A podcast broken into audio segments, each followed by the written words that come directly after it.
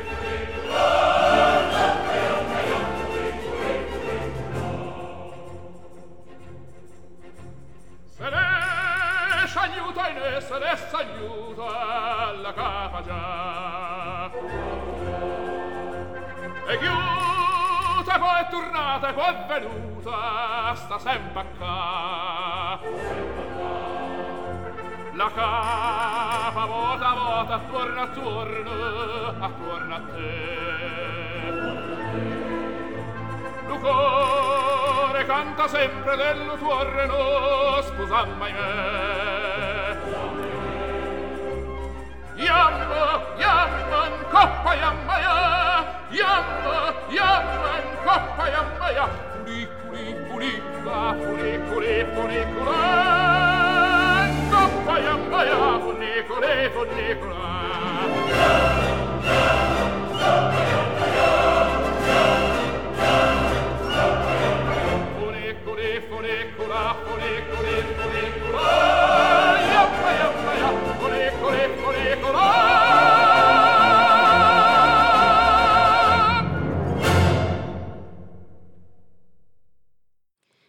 (2014년 7월) 셋째 주 Easy Classic 첫 곡으로 푸니쿨리 푸니쿨라 테너 루치아노 파바로티와 볼로냐 시립 가극장 합창단의 노래 볼로냐 시립 가극장 오케스트라 연주로 들려드렸습니다. 오늘 오프닝에서는 더위와 복날에 대한 조상님들의 생활상에 대해 말씀드렸는데요. 이번 주 금요일은 7월 18일이 2014년의 첫 번째 복, 초복입니다. 청취자 여러분들께서는 이번 여름의 더위 어떻게 대비하고 계신가요? 뭐 복날에 삼계탕은 기본적으로 드실 것 같고요. 아이들 있는 집에서는 수영장 또 자주 가실 것 같기도 하고요. 조상님들처럼 한여름밤에 수박 썰어 먹는 것으로 더위를 이기겠다 하는 분들도 계실 것 같네요. 또 7월 말에서 8월 초까지 있는 휴가 시즌에 조금 덜 더운 나라로 혹은 더 더운 나라로 여행을 떠나는 분들도 계실 수 있겠고요. 어떤 방법으로든 더위를 잘 이겨내시길 바라겠습니다. 저는요, 음, 저는 뭐 에어컨 아래에서 여러분들 휴가 가셔서도 즐겁게 감상하시게끔 이시 클래식 열심히 준비해서 들려드려야죠. 메일 주소 소개해 드릴게요. 방송에 대한 클레임, 질문, 건의사항은 메일로 보내주세요. Easyclassicmusic 골뱅이 gmail.com e a s y c l a s s i c m u s i c 골뱅이 gmail.com입니다. iTunes 팟캐스트 어플리케이션과 iBlog 어플리케이션에서는 간단한 선곡표 바로 확인하실 수 있고요. 팟빵 어플리케이션에선 지원이 되지 않는 관계로 블로그에 자세한 선곡표 올려드리고 있습니다. 선곡표가 궁금하신 분들은요. easyclassicm.blogspot.kr로 찾아오시면 됩니다. 많은 관심과 참여 부탁드릴게요. 오늘은 음악의 아버지라 불리는 요한 제바스티안 바흐에 대해서 알아볼 예정입니다. 바흐의 음악 중 여러 TBCF에 삽입되어서 여러분들께 익숙한 곡인 우반조 첼로 모음곡 1번 쥐장조 바흐 작품 번호 1007번 중에서 전주곡 들려드리고 본격적인 이야기 시작해 보도록 하겠습니다. 첼리스트 요요마의 연주로 함께 하실게요.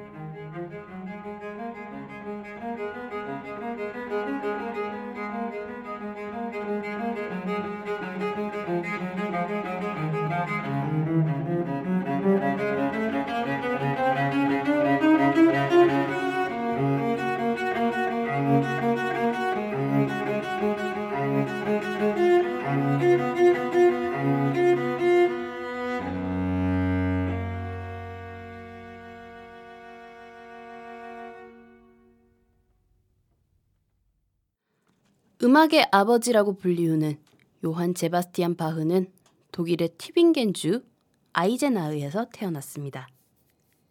아이제나의의 성 게오르크 교회의 옛 문서에 따르면 1685년 3월 23일에 세례를 받았다고 기록되어 있는데요. 사람들은 그것을 근거로 3월 21일에 바흐가 출생했다고 추측하고 있습니다. 바흐의 집안은 제과업자이면서 현악기의 일종인 치터를 연주한 요한 제바스티안 바흐의 고조부인 파이트 바흐 이후 튀링겐 지방에서 뿌리내려 살아왔습니다. 그리고 가족 모두 루터 정통파의 경건한 신자였다고 합니다. 파이트 바흐의 장남이자 요한 제바스티안 바흐의 증조부인 요하네스는 바이마르의 거리 악사로 이웃 고장까지도 유명한 음악가였다고 합니다.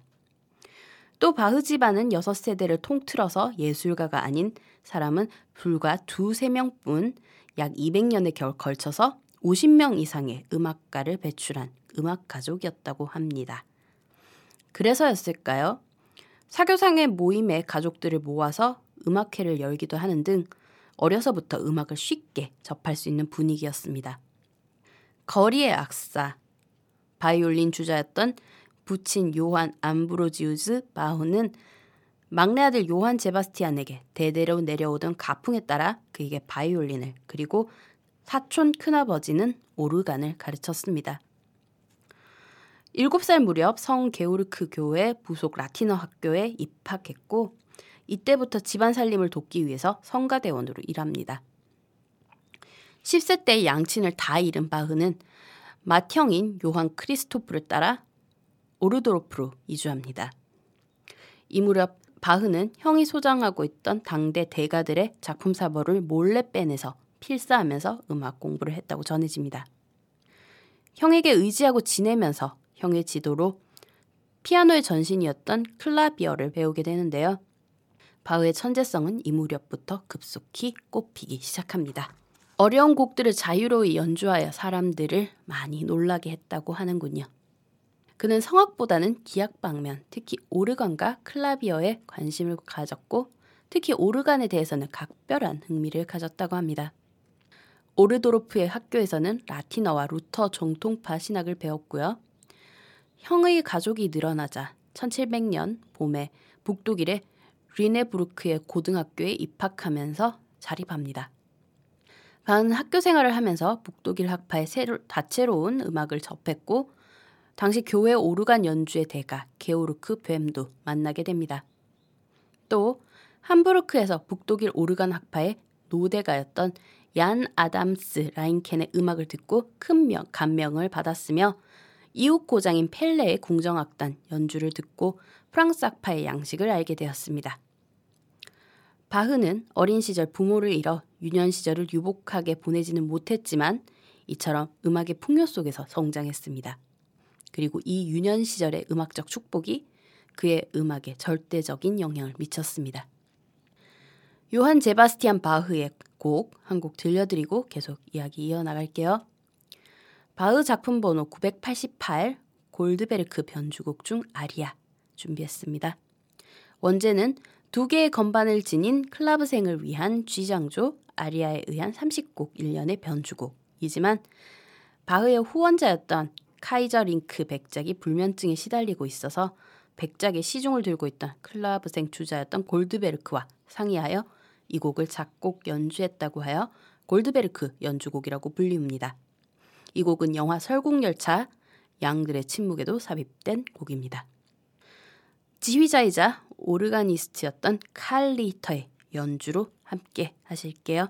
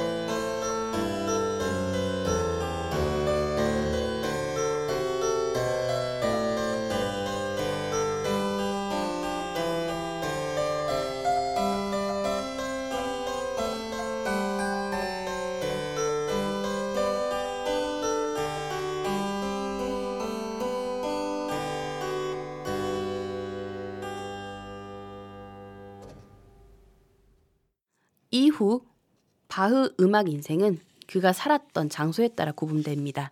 아른슈타트와 뮐하우젠 시대, 바이마르 시대, 쾨텐 시대, 라이프치히 시대로 크게 네 분기로 나누어지는데요. 바흐는 학교를 졸업하자마자 생업을 위해 취직을 해야만 했습니다. 1703년 4월부터 약 4개월 동안은 바이마르 궁전의 악단에서 바이올린 연주자로 일하고 그해 8월에는 그가 진정으로 원했던 아른시타트의 교회의 오르가니스트로 채용되었습니다.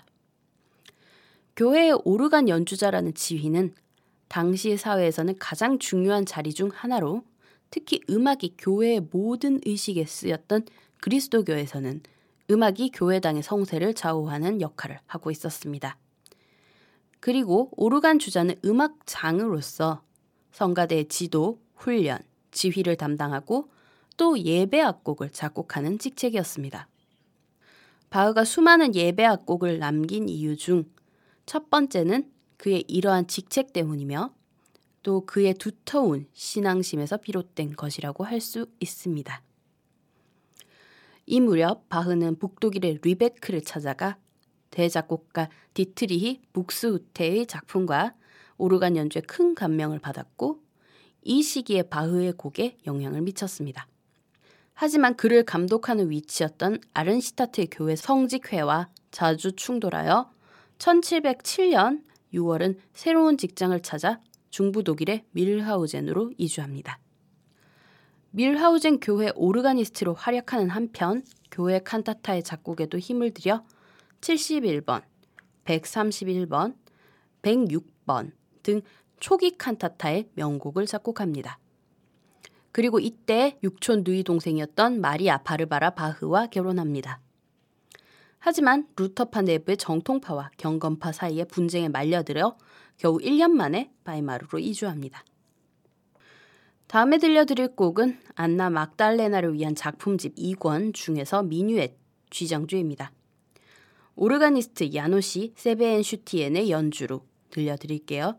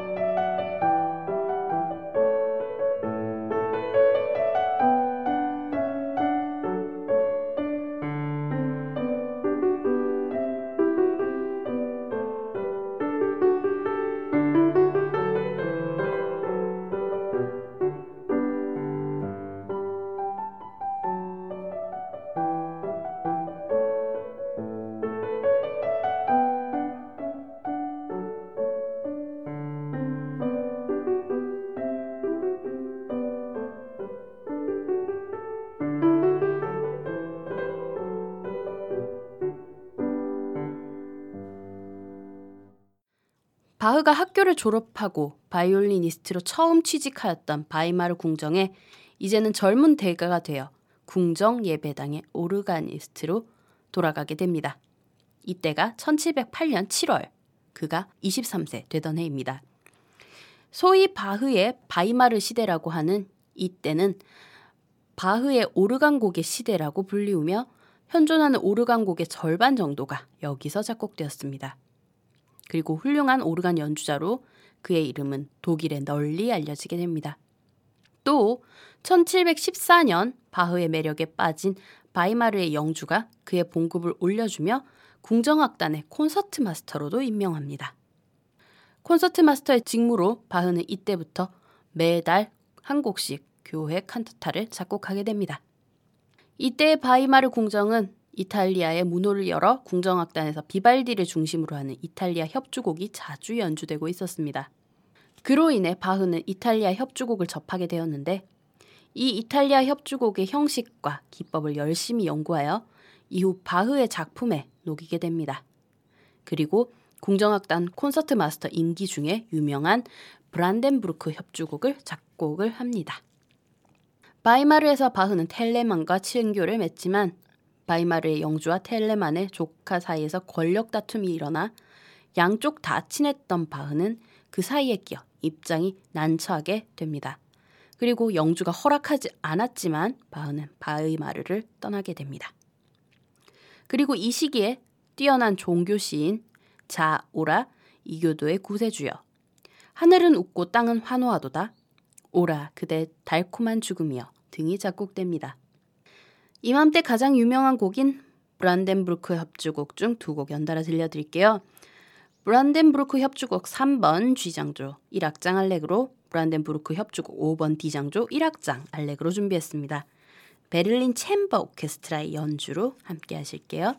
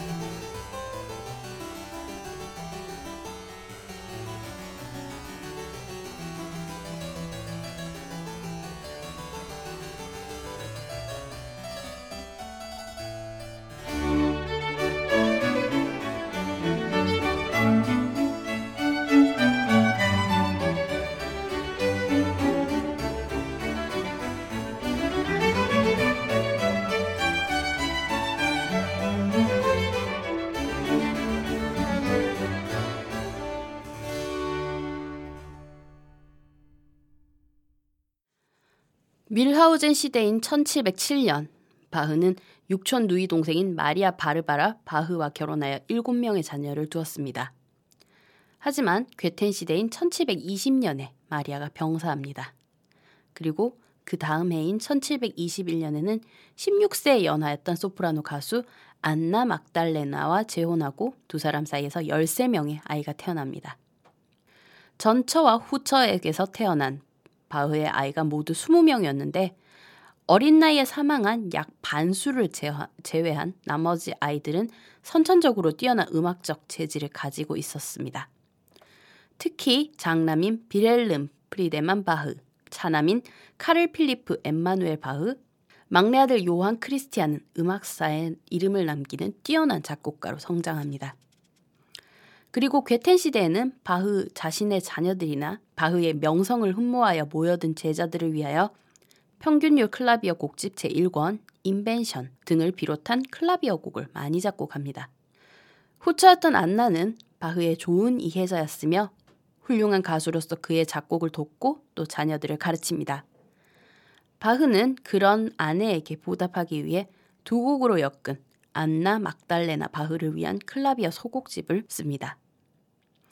아까 들으셨던 곡 미뉴엣 G장조가 바로 그 안나 막달레나 바흐를 위한 클라비아 소곡집 중 한 곡입니다. 바흐 곡 한 곡 듣고 이야기 계속 이어나갈게요. 토가타 푸가 디잔조 바흐 작품 번호 565번입니다. 이 곡도 TV 프로그램에서 좌절을 표현할 때 효과음으로 아주 많이 쓰이는 곡인데요. 도입 부가 무척 익숙하다는 느낌을 받으실 수 있을 겁니다. 칼리 히터의 연주로 함께 하시겠습니다.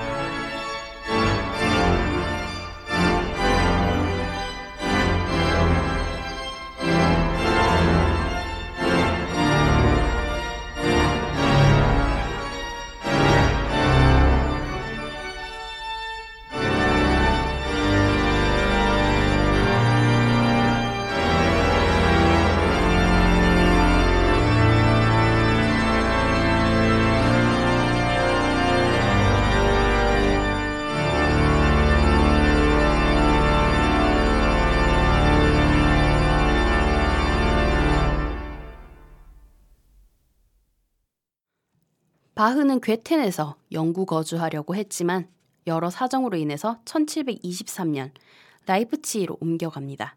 그리고 토마스 교회의 합창장인 칸토르에 선출됩니다. 칸토르는 교회 음악을 작곡하고 연주할 책임자이기도 했는데요.